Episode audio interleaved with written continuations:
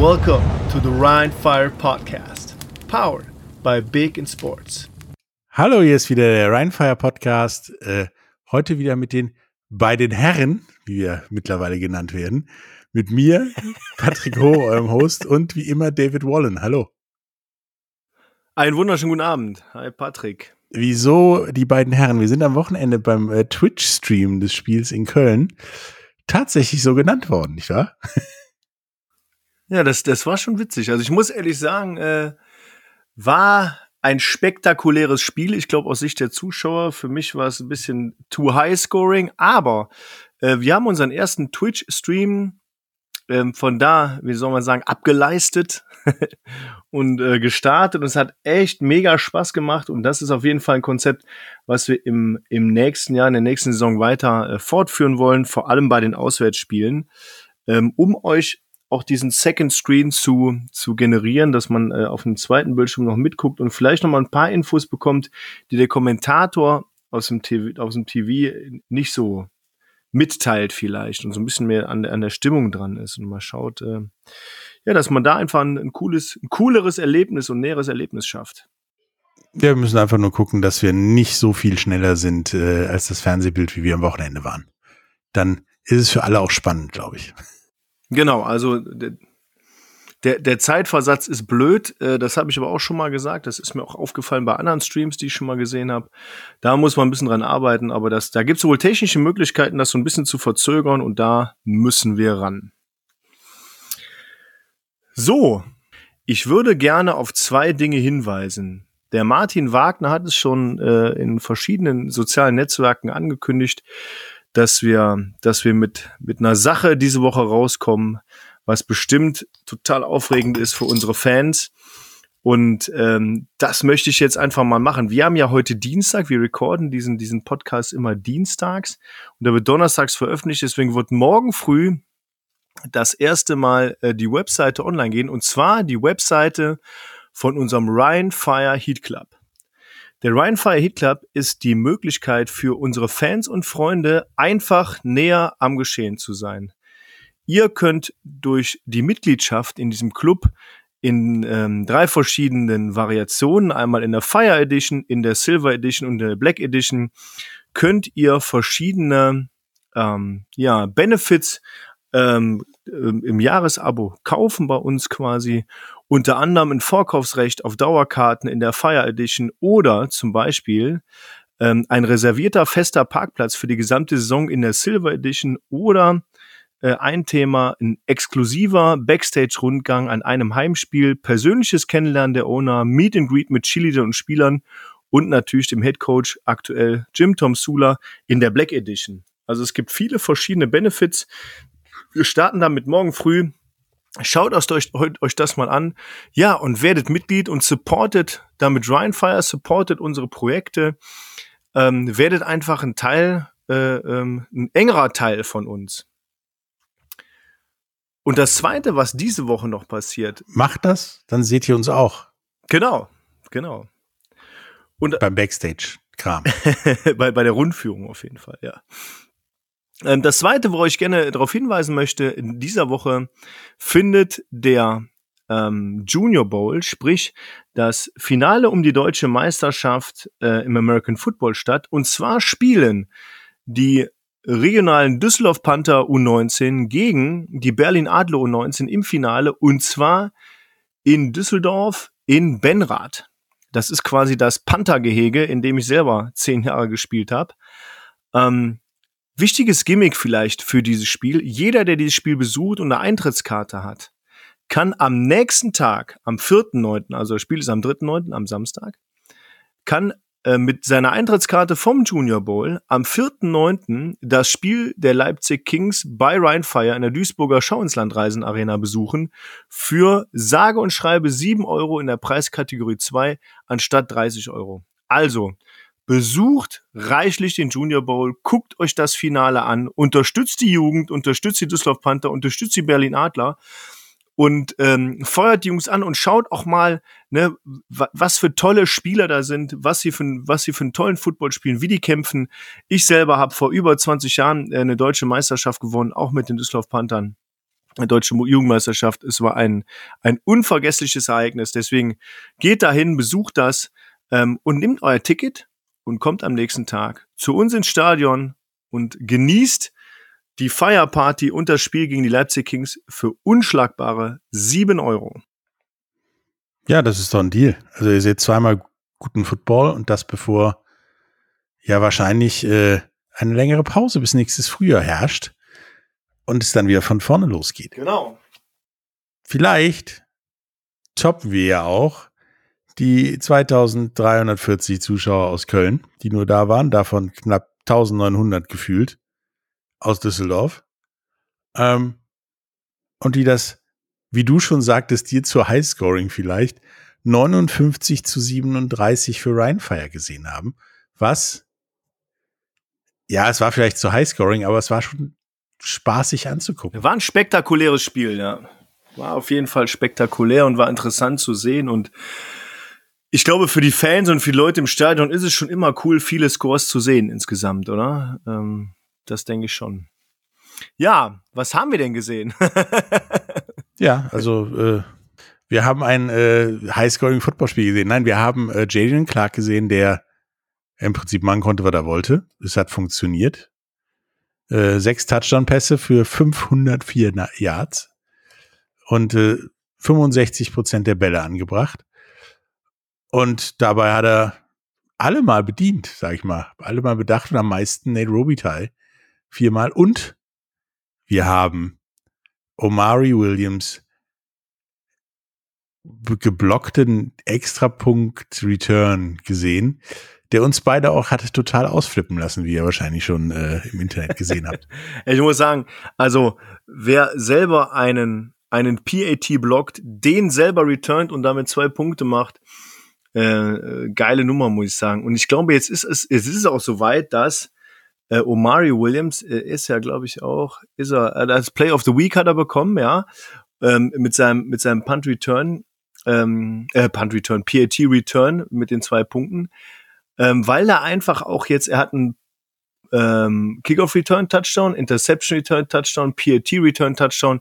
dass der Typ ist einfach eine Maschine. Der Typ ist einfach faszinierend, was der so ähm, an Leistung auf den Platz bringt. Und insgesamt muss man ja sagen, war das Spiel echt stark. Ne? Also ähm, wir haben wir haben auf Seiten der Kölner ein starkes Rushing Game gesehen mit äh, Joshua Mack, 18 Versuche, 123 äh, Yards, netto 115, ähm, 6,4 im Durchschnitt und Jan Weinreich mit auch einer bombastischen Leistung, 37 äh, angebrachte Pässe von 51 Versuchen, eine Interception dabei, aber 436 Yards und sechs Touchdowns.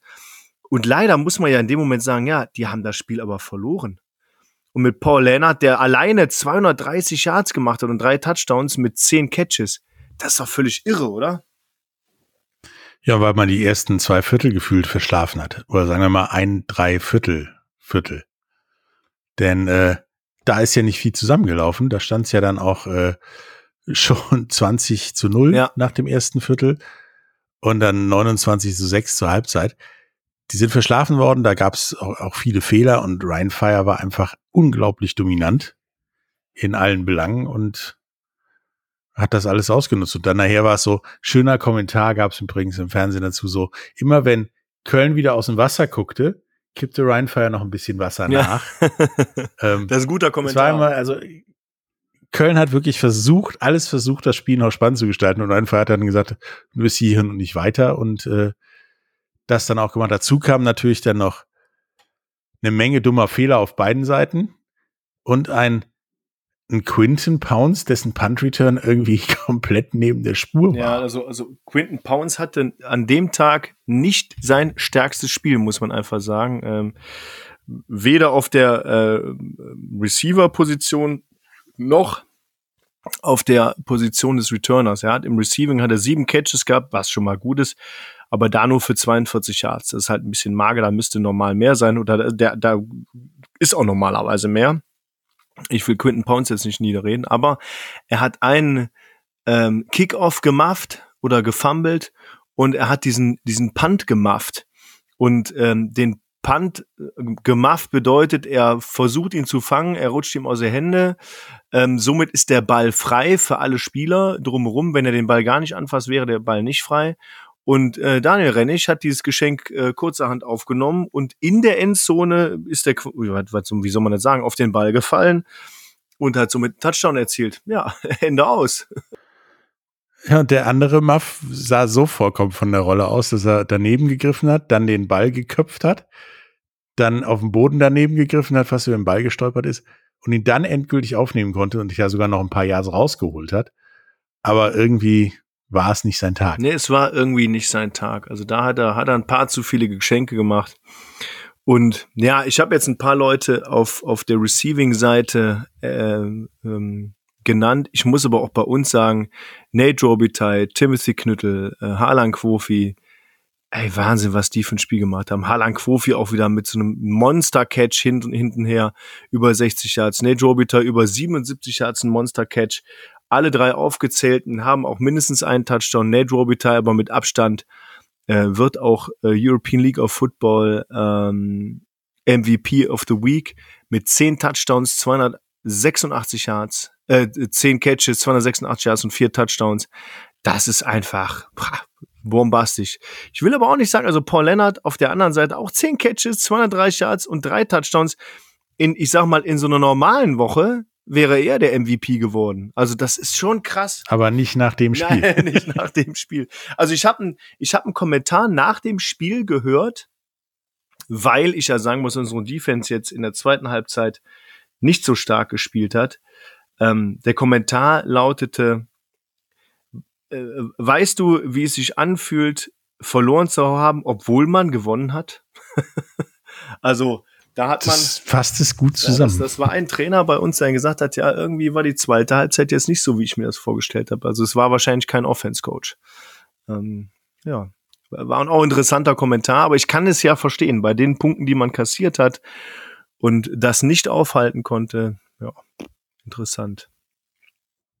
Ja, aber Nate Robitas 77 Yards Touchdown war auch, ich meine, der hatte nochmal die Zeit, die Ausfahrt zu nehmen, ja. quer über den Platz zu laufen in die Endzone.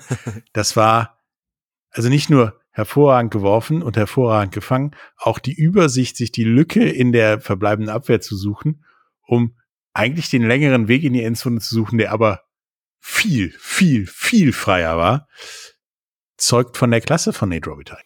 Ja, definitiv. Ähm, in der Defense haben wir als, als ähm, Defense MVP oder Player of the Week Defense Yannick Seibel mit acht Solo-Tackles und ein Interception. Ähm, da muss ich auch sagen, hat er, hat er toll gespielt. Ähm, hatte, hatte viele Chancen, auch Tackles zu machen, weil, weil viel über seine Seite da gegangen ist, aber das hat er echt gut, gut und solide gespielt. Ähm, dahinter die, die üblichen Verdächtigen immer Pinter, Williams, Groten, äh, auch solide dahinter mit sieben und sechs Tackles. Ähm, ja, auf der Seite der, der Cologne Centurions ähm, überraschenderweise mal Flamur Simon, nicht äh, der, der Top-Mann da, sondern wirklich äh, Pelle, Kenzie und Wahid Big.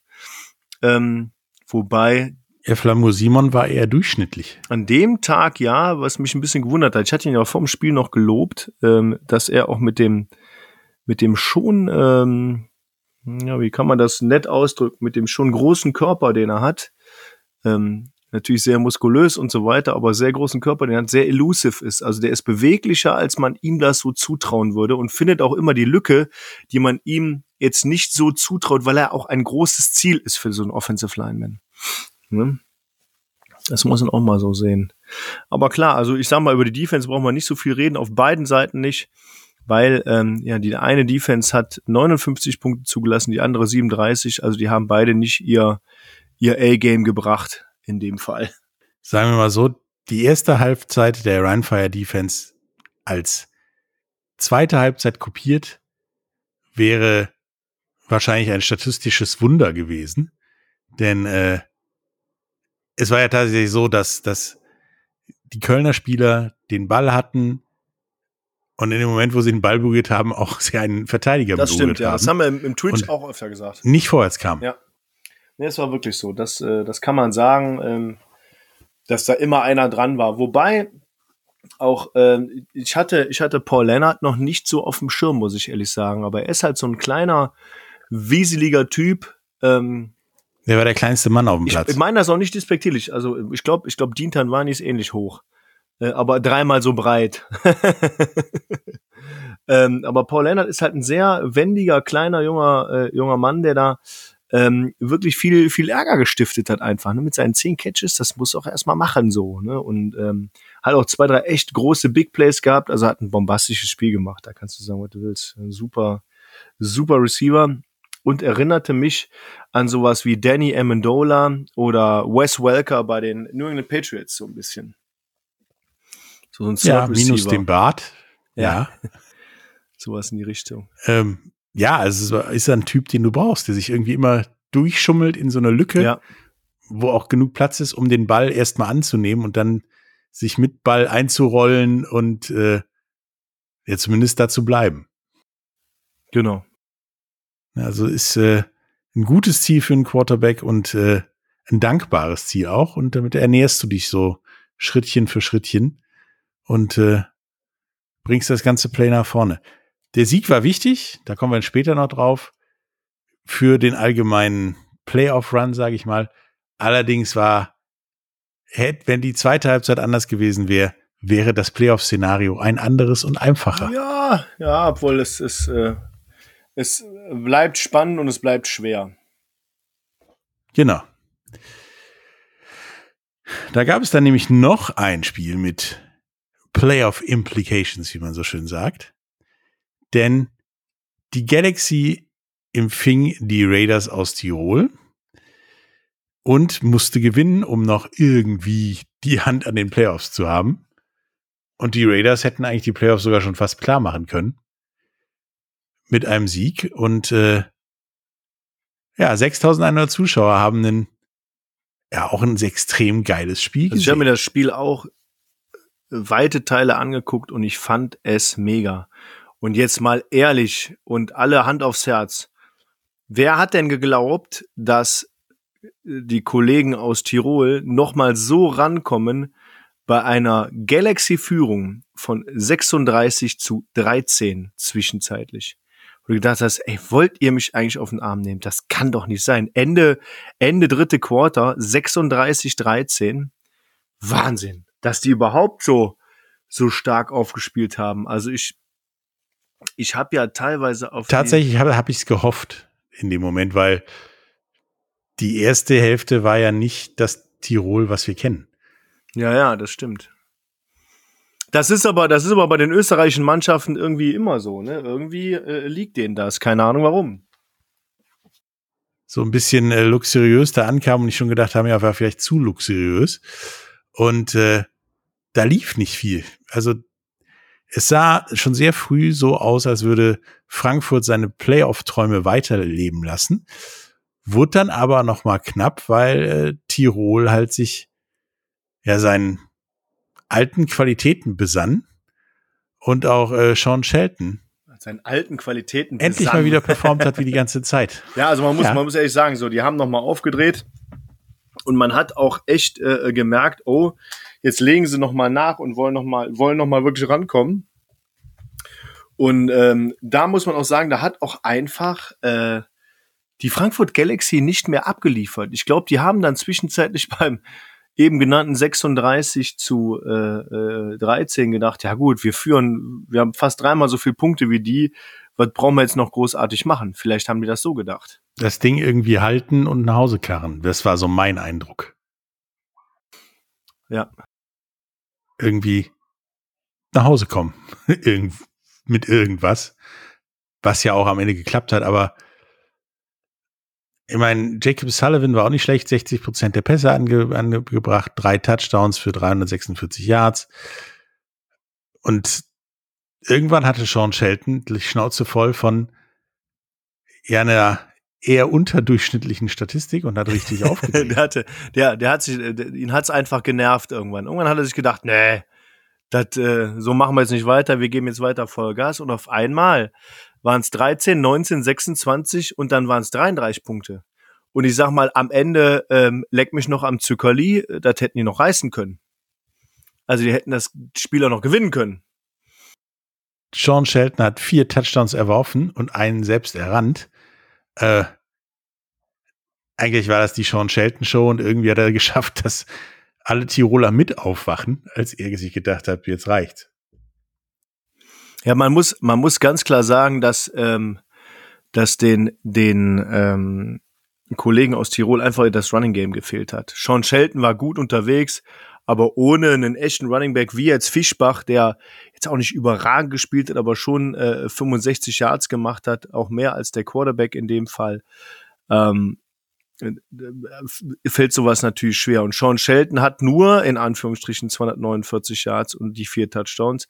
Jacob Sullivan hat 346 Yards, also knapp 100 Yards mehr und drei Touchdowns. Also da, das, da merkt man schon, da ist richtig was los. Was ich aber beeindruckend finde, auf beiden Seiten ähm, oder bei beiden Mannschaften, es gab bei beiden Mannschaften viele Receiver, die ordentlich Yards gemacht haben und ordentliches Catches hatten. Also wir hatten 5, 4, 4, 3, 2, 2 Catches, auf der anderen Seite 4, 4, 4, 4, 2, 2. Dass also mehrere Catches auf mehrere Leute gegangen sind und nicht einer, ich sag mal, Reese Horn zum Beispiel so rausgestochen hat und die den nur hatten. Also sonst wirklich, also auch so äh, keine riesigen Big Plays, außer das eine von Schwarz über 76 Yards. Ansonsten hat man wenig Big Plays. Ähm, die, die da zum Tragen gekommen sind. Deswegen war es ein sehr unterhaltsames Spiel. Ja, Tirol hat auch, also die Raiders haben halt Reese Horn auch gut kalt gestellt. Also ich meine, er hat 66 Yards gemacht ja. in, in, mit vier Catches. Davon war das längste 37 und das war schon so das höchste der Gefühle. Der Rest war, man hat ihn gut contained. Der Rest der Frankfurter Receiver haben dafür einigermaßen mitperformt und dann das Spiel auch auf dem richtigen Weg gehalten. Ja. Während äh, Tirol da nicht so das Rezept gefunden hat in der ersten Hälfte. Ja, in der Defense ähm, muss man ja auch sagen, äh, Ogbevone hat wie immer vernünftig gespielt, hat acht Tackles insgesamt, Meyerhofer fünf Tackles, Seber fünf, sechs, fünf Tackles. Also es war alles sehr stabil bei Frankfurt, auch wie immer Laurie, äh, Ben Algali, äh, Wal Nasri, auch Sebastian Silva Gomez mit seinen fünf Tackles am Ende, das hat schon gepasst. Es gab wenig Sex insgesamt, ja. Also wir haben drei Sex, äh, einer für Frankfurt ähm, oder sagen wir mal einer gegen Tirol, zwei gegen Frankfurt, ein paar Tackles for Loss, aber da war auch gar nicht so viel.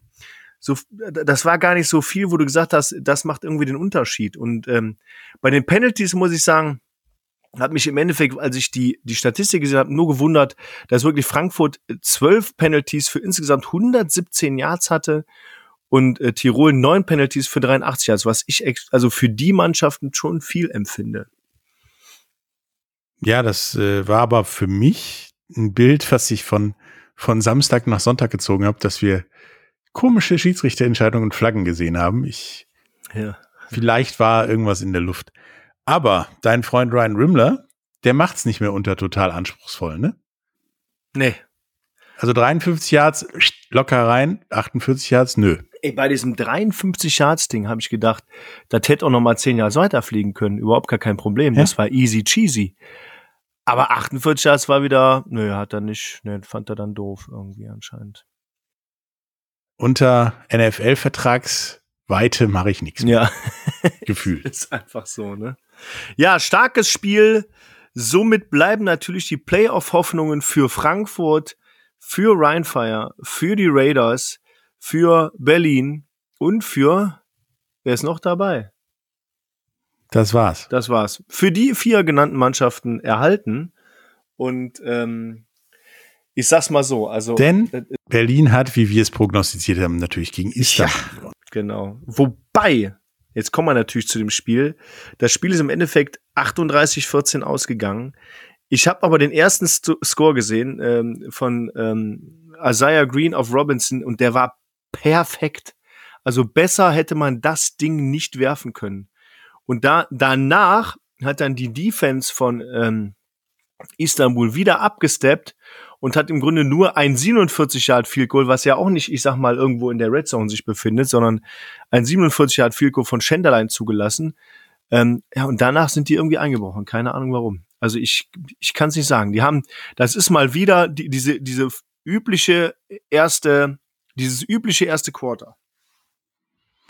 Ja, dennoch behaupte ich, dass man mit der Zusammensetzung der Mannschaft in Istanbul nächstes Jahr durchaus was reißen kann, wenn man da mehr Vorbereitungszeit für hat, dieses Team so zusammengestellt Ja, auf den Weg zu bringen. das glaube ich auch.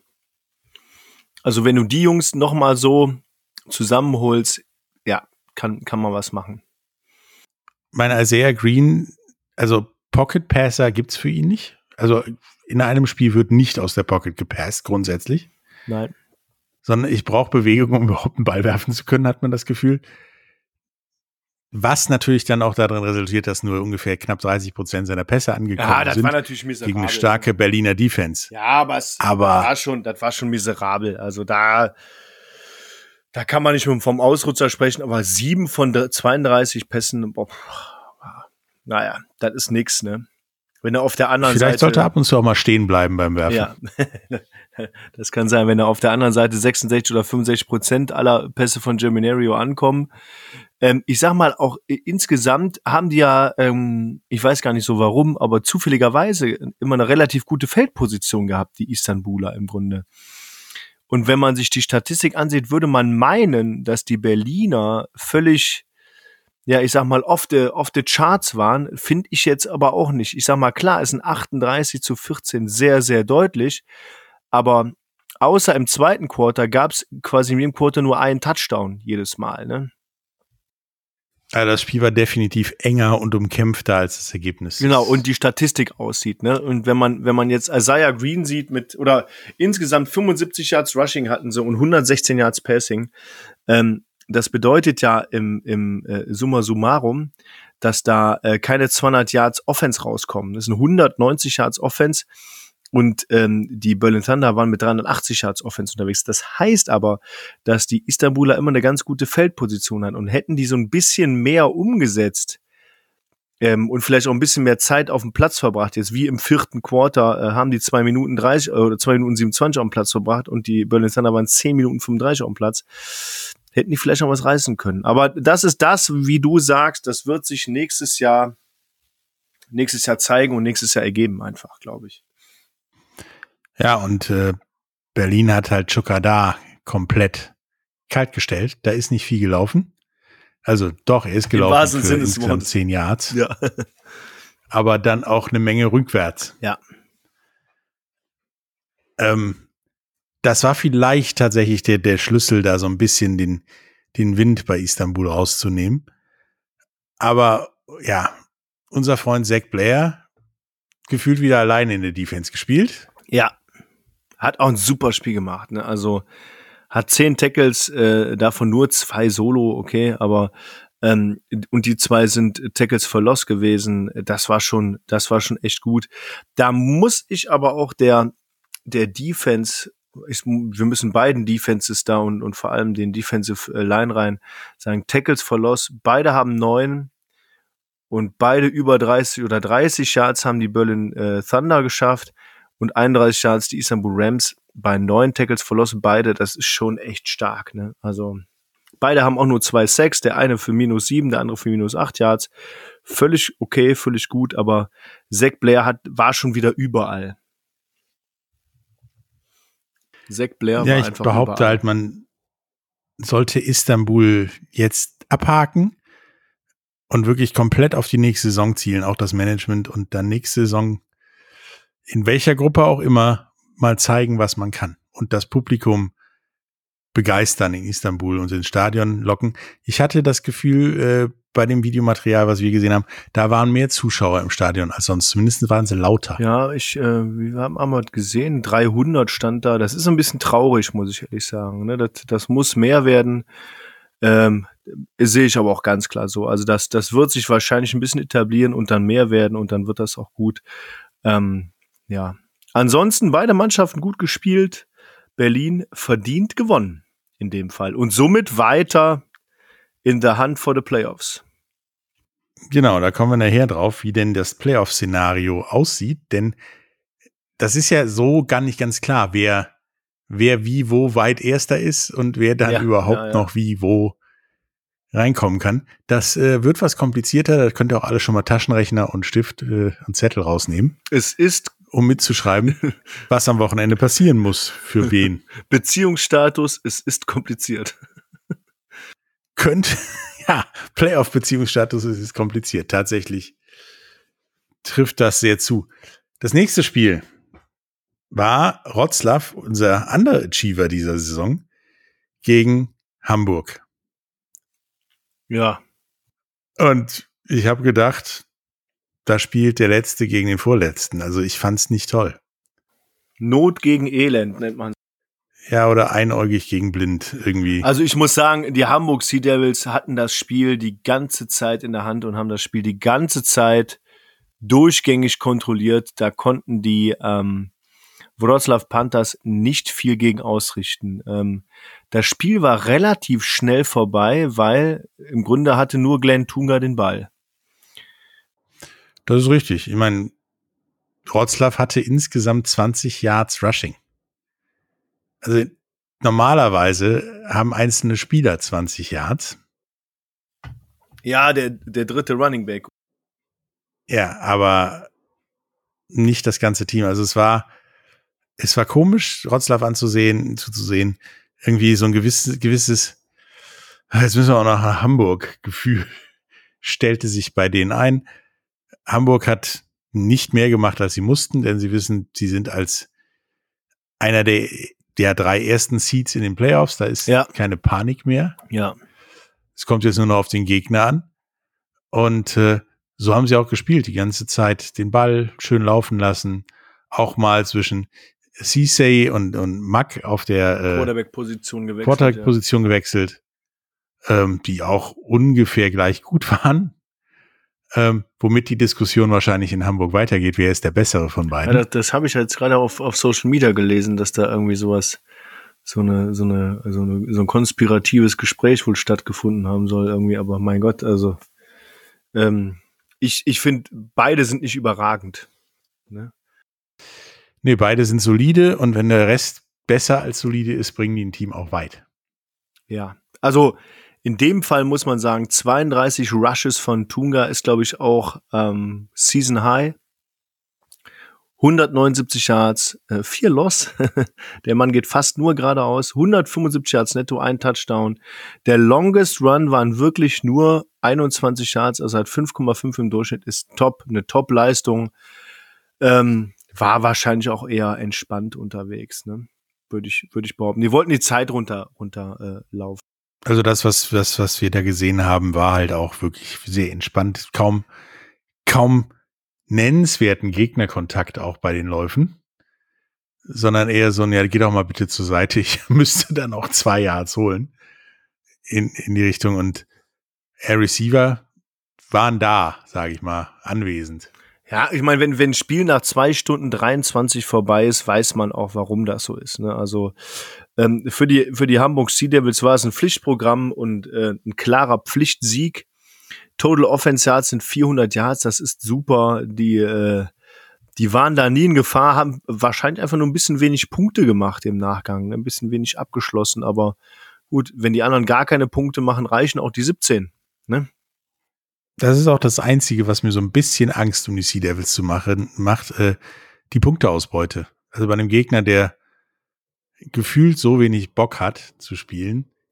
Aber vielleicht haben die uns ja meiner zugehört. Meinung nach auch mehr Punkte machen. Und sind äh, vor der Endzone, kurz vor der Endzone immer abgebrochen, weil er sonst wieder Rising Up the Score irgendwie.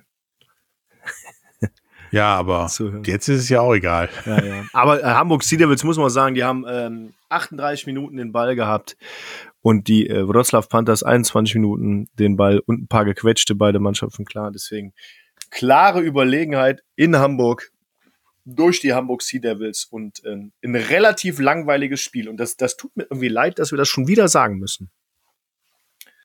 Ja, leider. Und schon wieder im Zusammenhang mit, mit, mit Wroclaw und mit Hamburg. Ja. Äh, ich hoffe, dass wenigstens beide am letzten Spieltag nochmal einen raushauen und äh, was Schickes machen.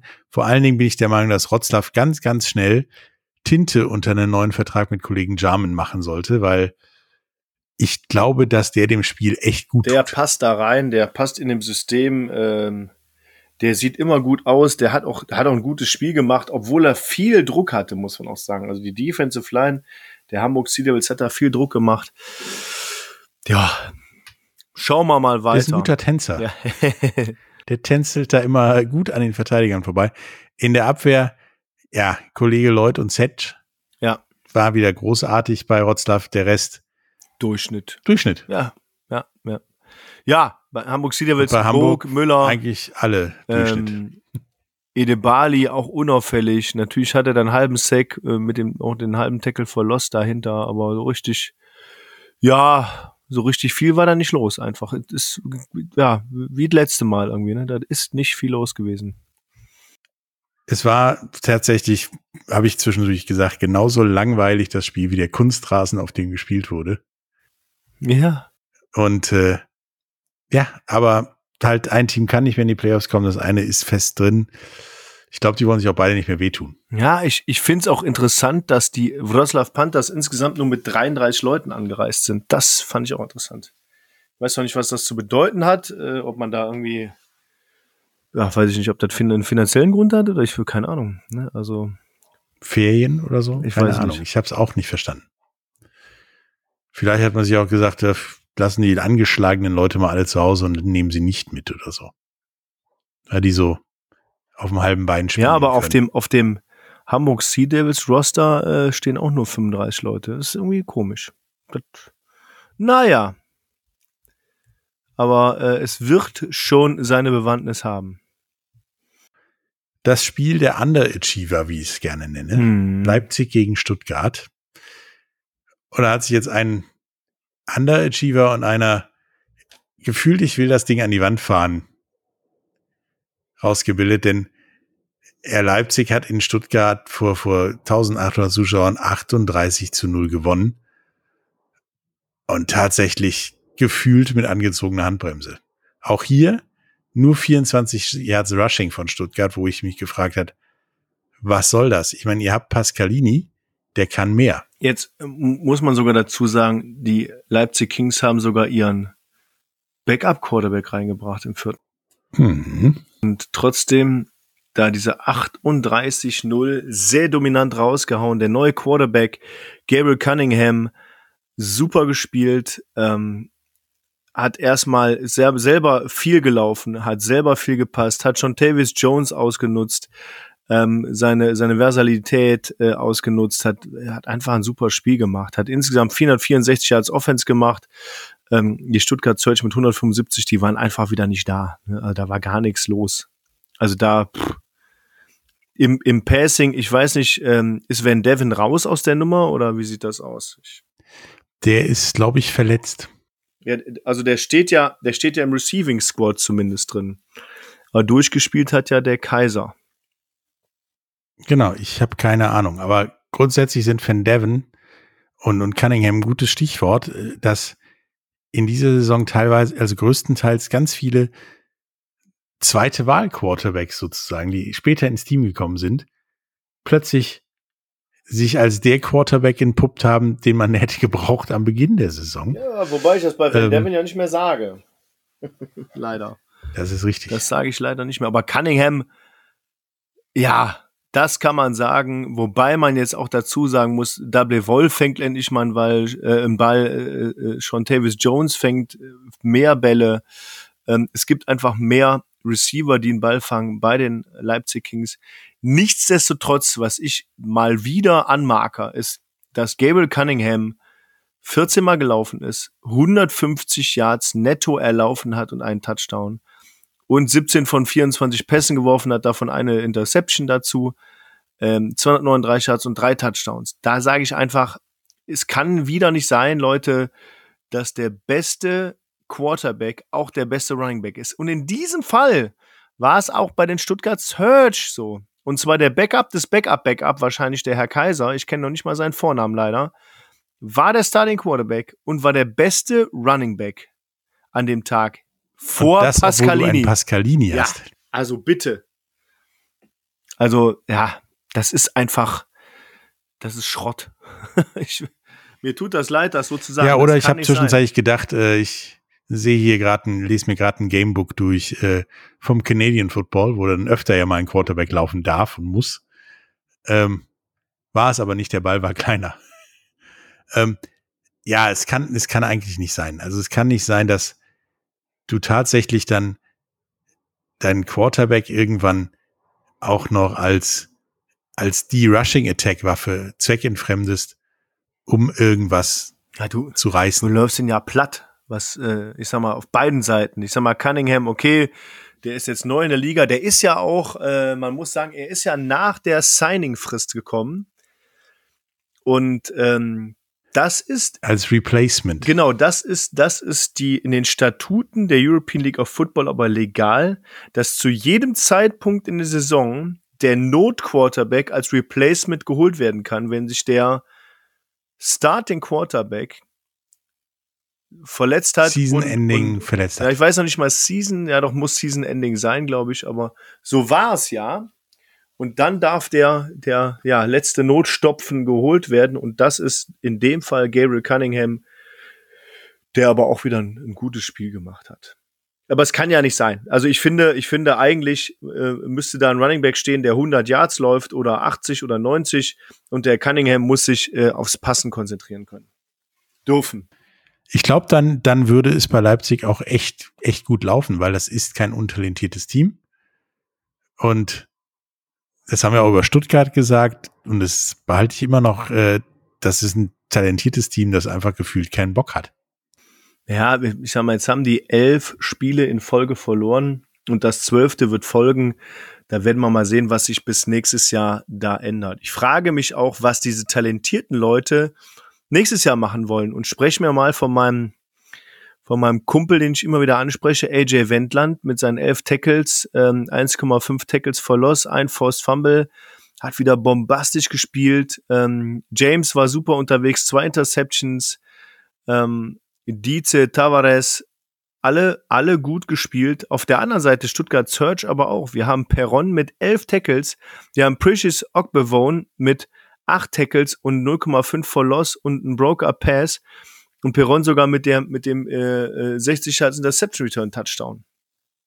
Ja, also ja und auch Kollege Lacker Lacker hat jetzt auch nicht schlecht gespielt. Und dieser 60 Yard Interception Return Touchdown äh, Interception Return hat trotzdem den Touchdown nicht gebracht und das ist so da holst du so ein Ding, wirst nur mal kurz vor der vor der Endzone abgefrühstückt von irgendeinem irgendeinem Offender und dann kommt deine Offense auf den Platz, was macht die nix. Das ist doch da boah. Da fehlt so gefühlt ich meine, wir stecken in dem Team nicht drin, aber gefühlt so die letzte Motivation, die letzten Yards zu holen, damit man aufs Scoreboard kommt. Da hinzugehen, wo es weh tut, wie man so schön sagt. Das fehlt da. Und da bin ich auch mal gespannt, wer von denen, die du gerade äh, genannt hast, sowohl bei Leipzig als auch bei Stuttgart, nächste Saison noch da spielen oder ob die sich jetzt mal die Europakarte zu Gemüte führen und vielleicht bei einem der neuen Teams oder ja, woanders unterkommen. Denn als AJ Wendland hätte ich lange Zeit keine Lust mehr. Ja, oder Bombeck oder so Leute, ne, die, äh, die, die sicherlich in der Offseason viele Angebote hatten. Ähm, da muss man einfach mal sehen, was da passiert. Ist, ist einfach so. Also ich, äh, ich frage mich auch, bei solchen Teams. Und ich sage immer, ich meine das gar nicht, ich will das gar nicht irgendwie, irgendwie äh, herabwürdigen oder so. Die machen bestimmt auch einen super Job, aber irgendwo muss da was an der Struktur auch gemacht werden, wahrscheinlich, in der, dass das, dass das so passt. Man kann ja nicht einfach nur Spieler kaufen, die schmeißt auf den Platz und die spielen gut Football. Das, das passiert nicht. Die müssen tatsächlich auch noch irgendwie motiviert werden, oder zumindest muss ihnen der Ernst der Lage bewusst gemacht werden. Ja, entsprechend gecoacht und motiviert, weil ich sage jetzt mal auch Leipzig Kings, dass sie so, Spiele, so viele Spiele verloren haben. Oder die Istanbul Rams äh, mit Zach Blair und hier die Leipzig Kings mit AJ Wendland. Mit Typen, sage ich mal, die kannst du egal in welches Team schmeißen, die räumen da auf. Ne? Und, und ja, schade drum. Sehr schade. Aber mal sehen, was das nächste Jahr bringt für Stuttgart und auch Leipzig und äh, auch das kommende kommende Showdown in Duisburg. Ja, aber bevor wir dazu kommen, haben wir dann noch meiner Meinung nach tatsächlich das Spiel der Woche. Die Barcelona Dragons gegen die Vienna Vikings vor 4104 Zuschauern. Die bekriegen sich mal mit 24 zu 18 für die Wien Vikings am Ende. Und es war the greatest show in Europe gegen österreichische Präzision. Präzision. Anton Wegan, Florian Wegan, top unterwegs gewesen. Sehr auffällig fand ich. Auf der anderen Seite, und da haben wir schon wieder diesen Fall, der mich ärgert, der beste Running Back im Team ist der Quarterback. das ja. kann doch nicht sein. Und das, obwohl ein Monton in dem Team spielt, der ja eigentlich gar kein schlechter Running Back ist, der aber ja tatsächlich nichts auf die Reihe gekriegt hat. Aber es war ein, ein, ein echter Blockbuster auf Augenhöhe und äh, die, die Barcelona Dragons hätten das Ding am Ende sogar noch aus meiner Sicht gewinnen können. Die haben zur Halbzeit geführt, es war sehr knapp, aber die hätten das Ding noch mal drehen können. Glaube ich. Hätte ihnen das was gebracht? In dem Fall, nee, keine Ahnung, sind trotzdem Seed One ähm, in der Conference. Dass Barcelona immer die spektakulären Plays hattest, hatten, die auch zu Punkten führten und das Ganze alles richtig sexy und spektakulär aussah. Ja. Und Wien relativ bieder, sage ich mal in Anführungsstrichen, ihr Ding runtergespielt hat und äh, immer am Ball geblieben ist und am Ende auch gewonnen hat. Also die, haben das, nichts, die haben das Ding einfach aufgegessen. Wo das Publikum Stimmt. aufspringt und die Bude auseinander nimmt, ja. weil es so toll aussah. Es war einfach so, ja, der fängt und Touchdown.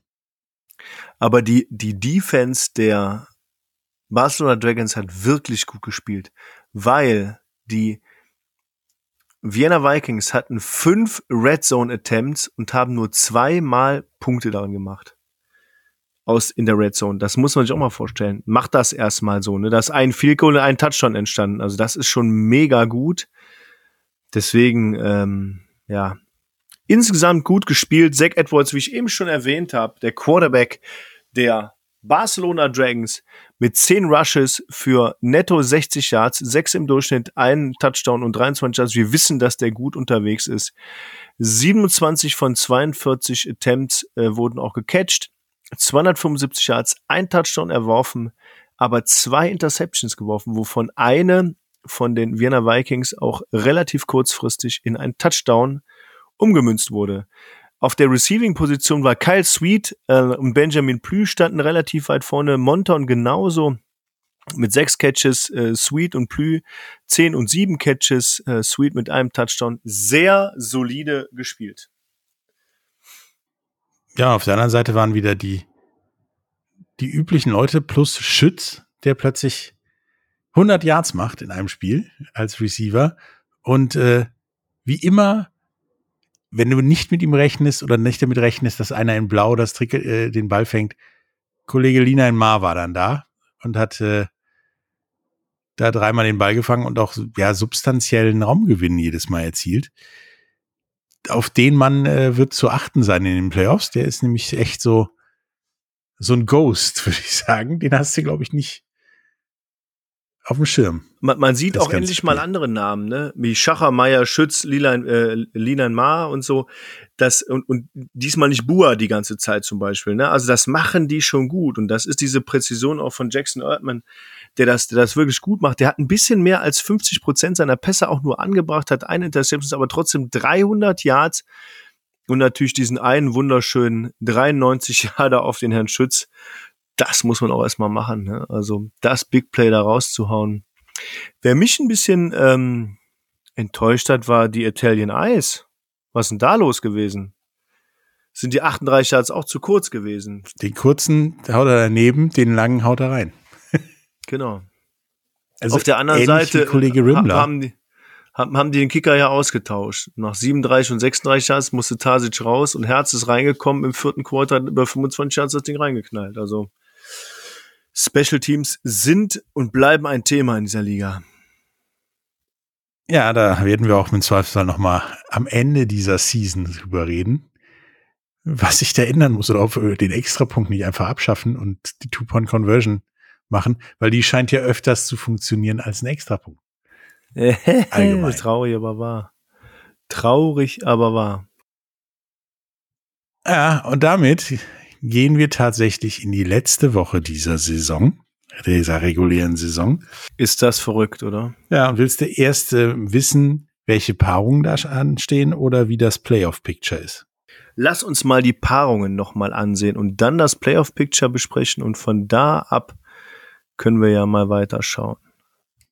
Ja, dann kannst du auch mal direkt tippen, denn äh, in Istanbul ist Köln zu Gast. Ja, genau, weil die haben auch letzte Woche ja gesagt, das letzte Heimspiel in Köln dieses Jahr und müssen jetzt noch mal nach Istanbul fliegen. Boah, da bin ich echt gespannt, was da, was da passiert.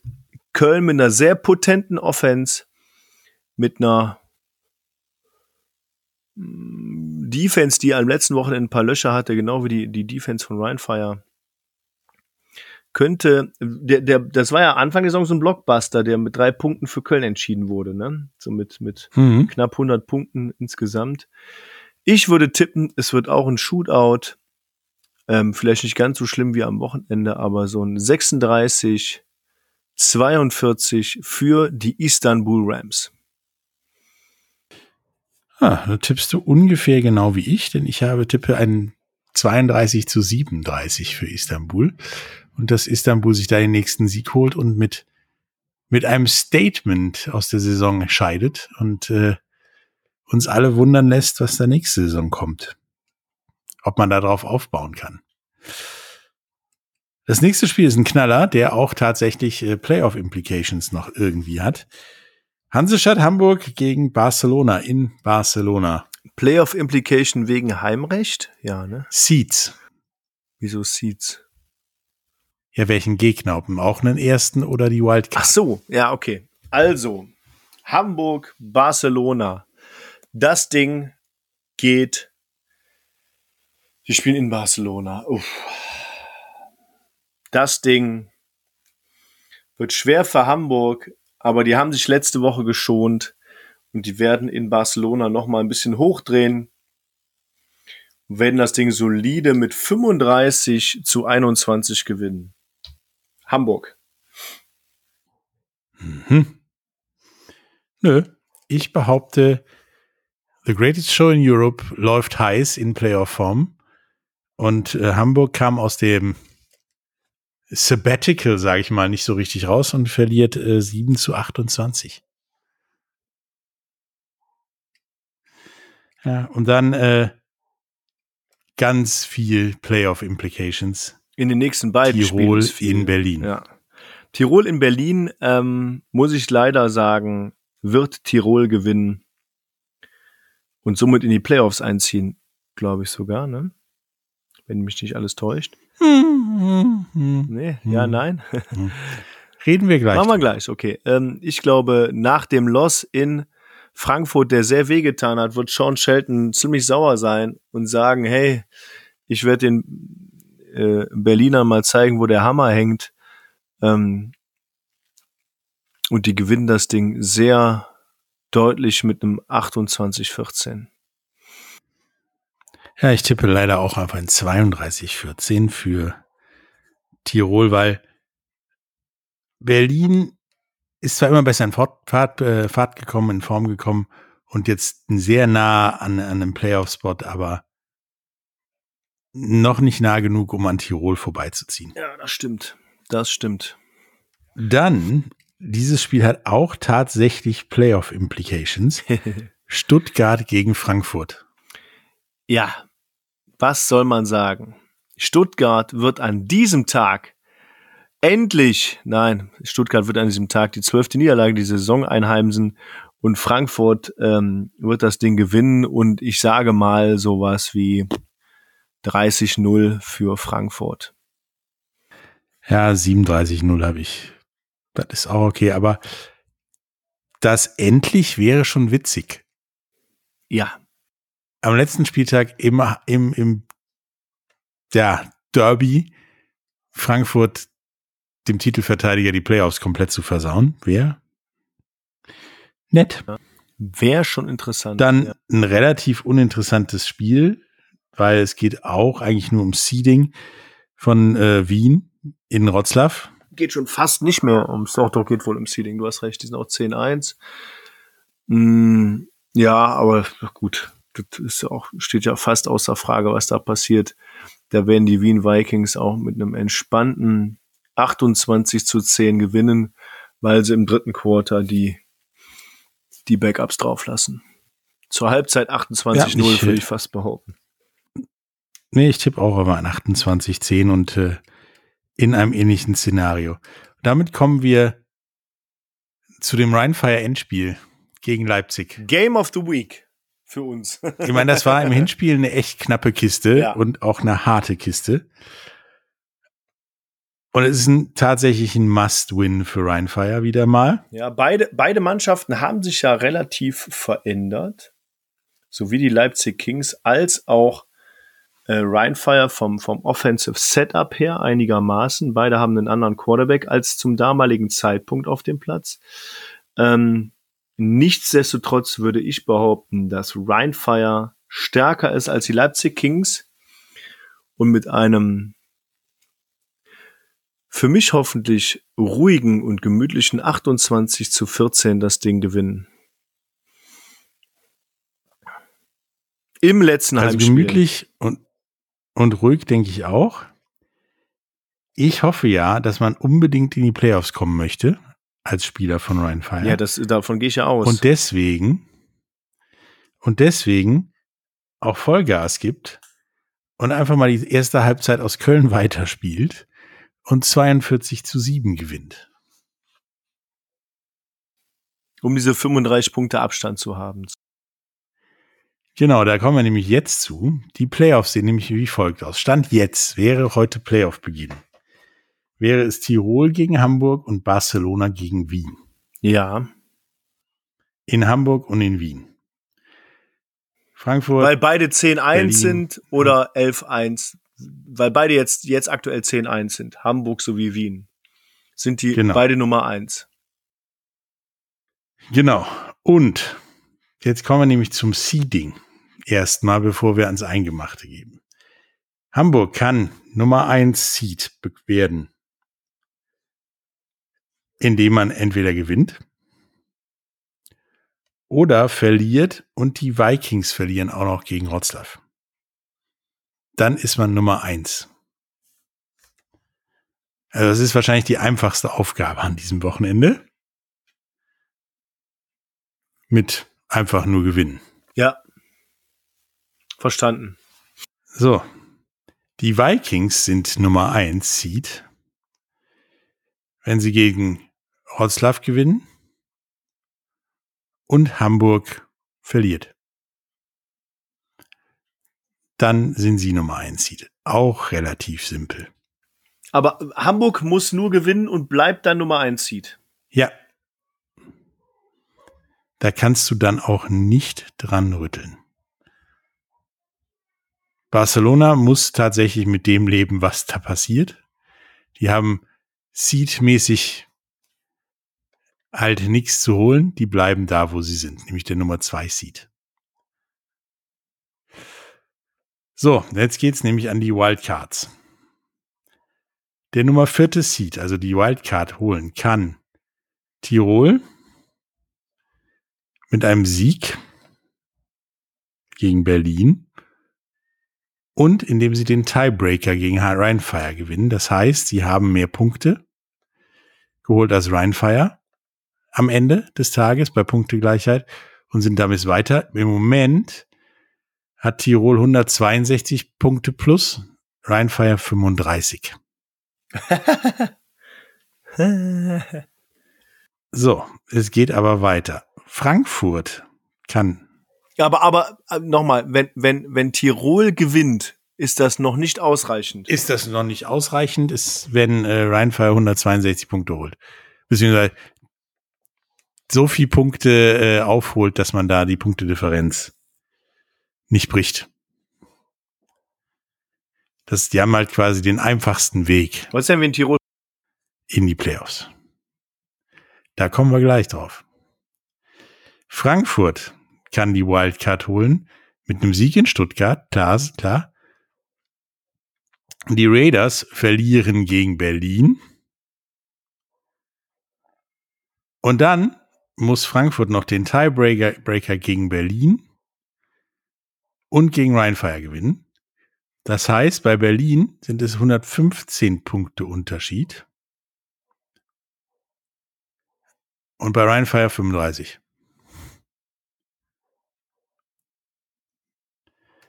Also der Meister. Aber gegen Rheinfire kann, können die eigentlich gar nicht gewinnen, wenn wir nicht verlieren.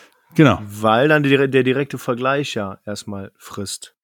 Ja, aber das kommt dann immer noch darauf an, ob es noch ein drittes Team mit dem gleichen Ja, okay. Racket gibt und dann zählen die Differenzen. Ähm, Berlin kann in die Playoff kommen mit einem Gewinn gegen Tirol und einem Frankfurter Ver Verlust, also Niederlage gegen äh, Stuttgart und einer Niederlage von Rheinfire gegen Leipzig. Oder mit einem Sieg gegen die Raiders und sie gewinnen im Falle des der Tatsache, dass Frankfurt und Rheinfire gewinnen, den Tiebreaker. Was sie Stand jetzt nicht tun würden gegen Frankfurt. So, und dann kommen wir nämlich zu Rheinfire. Ein ähnlich Stifte raus, wir schreiben eine Arbeit. Ja. Ein ähnlich. Ihr Äh, müsst jetzt nochmal nachspitzen wahrscheinlich, weil der Szenario. Bleistift schon äh, aufgebraucht ist, höchstwahrscheinlich der erste. so, Rheinfire muss gegen Leipzig gewinnen. Berlin muss gegen Tirol gewinnen. Und dann gewinnt man den Tiebreaker gegen Tirol und oder Frankfurt, je nachdem, wie Frankfurt spielt. Das heißt, im Moment hat Rheinfire plus 35 Punkte und Berlin plus 66. Heißt, Rheinfire muss mit etwas über 30 Punkten Unterschied gewinnen, um da irgendwie gleich zu ziehen. Das funktioniert aber nur, wenn Frankfurt nicht gewinnt, die nämlich 115 Punkte plus haben. Oh. Ist ja relativ Aber es gibt noch ein weiteres, ein weiteres Szenario. Ja. Man gewinnt gegen Leipzig, Tirol gewinnt gegen Berlin und man gewinnt den Tiebreaker gegen Tirol, die allerdings plus 162 Punkte haben und Rheinfire plus 35. Auch relativ unwahrscheinlich. Also man muss gewinnen. Berlin sollte gewinnen, knapp. Man kann, man kann Frankfurt sagen, wir müssen, wir müssen, wir müssen gewinnen mit, mit vielen, vielen Punkten und haben es selber nicht in 30 der Hand. plus. Wir haben es selber nicht in der Hand. Genau. Ja, schwierig. Also ordentlich Gas geben und gucken, was passiert. Ja, das tun wir. Und dann geht's in die Playoffs. Ja, Und dann ging es in die Playoffs äh, gegen Hamburg oder Wien. super. Nein, über das dritte Spiel gegen Hamburg haben wir schon genug philosophiert. Ja, dritte Spiele in einer Saison sind immer schwierig. Erst recht, wenn man zwei davon verloren hat oder gewonnen hat. Dritte Spiele sind immer, die haben ihre eigenen Gesetze dann. Das stimmt. Naja, aber es bleibt ja ist auch ein schöner spannend. Spruch.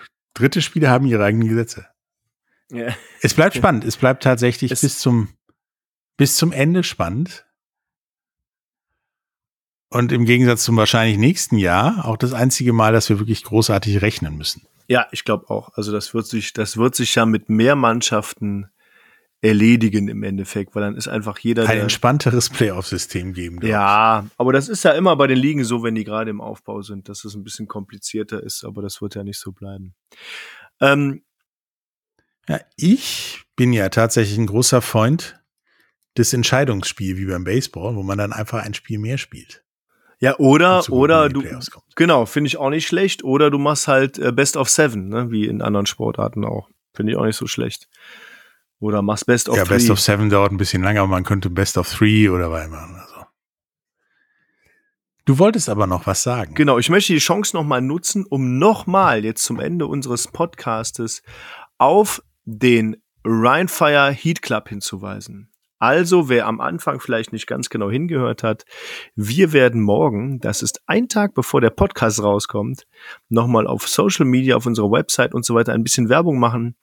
Und dann kommt doch, werdet doch Mitglied in unserem Heat Club, in der Fire Edition, in der Silver Edition oder in der Black Edition und unterstützt das Team noch mal ein bisschen weiter.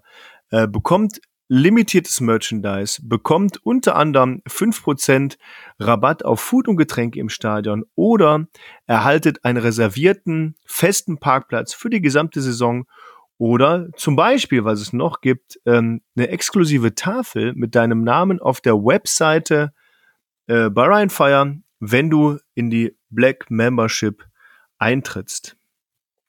Außerdem findet an kommenden Samstag der Junior Bowl statt. Das ist das Finale um die deutsche Jugendmeisterschaft im American Football.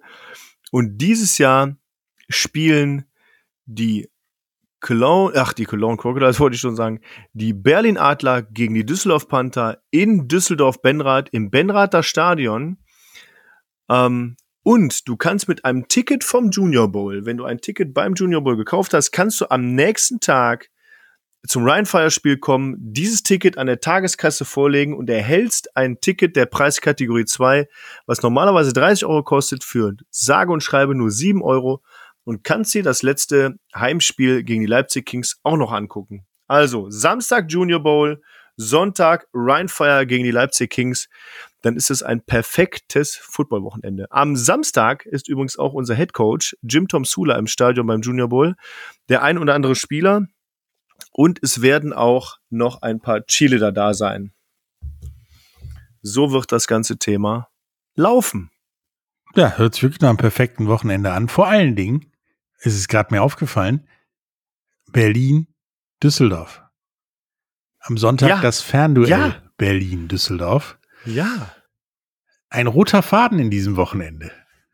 Und äh, vielleicht kann man ja auch, auch noch mal dazu sagen, Sebastian Vollmer, ehemaliger NFL-Profi, stammt aus dem, äh, was soll ich jetzt, was würde ich jetzt sagen, aus dem, aus dem Kader der Düsseldorf Panther und der bekannte Björn Werner, auch ehemaliger NFL-Profi, stammt aus dem Kader der Berlin Adler U19. Also es wird ein Jugend, ein Jugendfinale auf allem höchst, allerhöchstem Niveau, was man sich angucken muss. Ganz klare Empfehlung von mir. Genau, die Links für alle Kurzentschlossenen gibt's noch in den Show Notes dazu und äh, ernsthaft, lass uns das Unmögliche möglich machen. Ich würde gern noch irgendwie ein bisschen Playoff-Fieber haben und die restlichen Herztabletten verballern. Ich erzähle immer vom, vom, genau, vom letzten Saisonspiel, aber ich meine, lass uns doch einfach die Playoff-Teilnahme sichern. Wir fahren nach Hamburg, hauen die weg und sehen uns einfach wieder in Klagenfurt, oder? Wäre doch eine Idee. ja. Ja, schön am Wörthersee. Und wenn das nicht klappt, dann machen wir das nächste Saison, egal wo das nächste Saison ist. Ja, so sieht's aus. Patrick, vielen Dank. Ja, wie gesagt, wir, wir sehen uns am Sonntag. Äh, wir hoffen auch euch am Sonntag zu sehen, nachdem ihr am Samstag äh, beim Junior Bowl wart. Und dann schauen wir mal, was Montag dabei rausgekommen ist. Äh, Taschenrechner, glaube ich, nicht vergessen, oder? Korrekt, so wird's sein. Bis dann. Tschüss. Tschüss. Welcome to the Rhine Fire Podcast, powered by Big in Sports.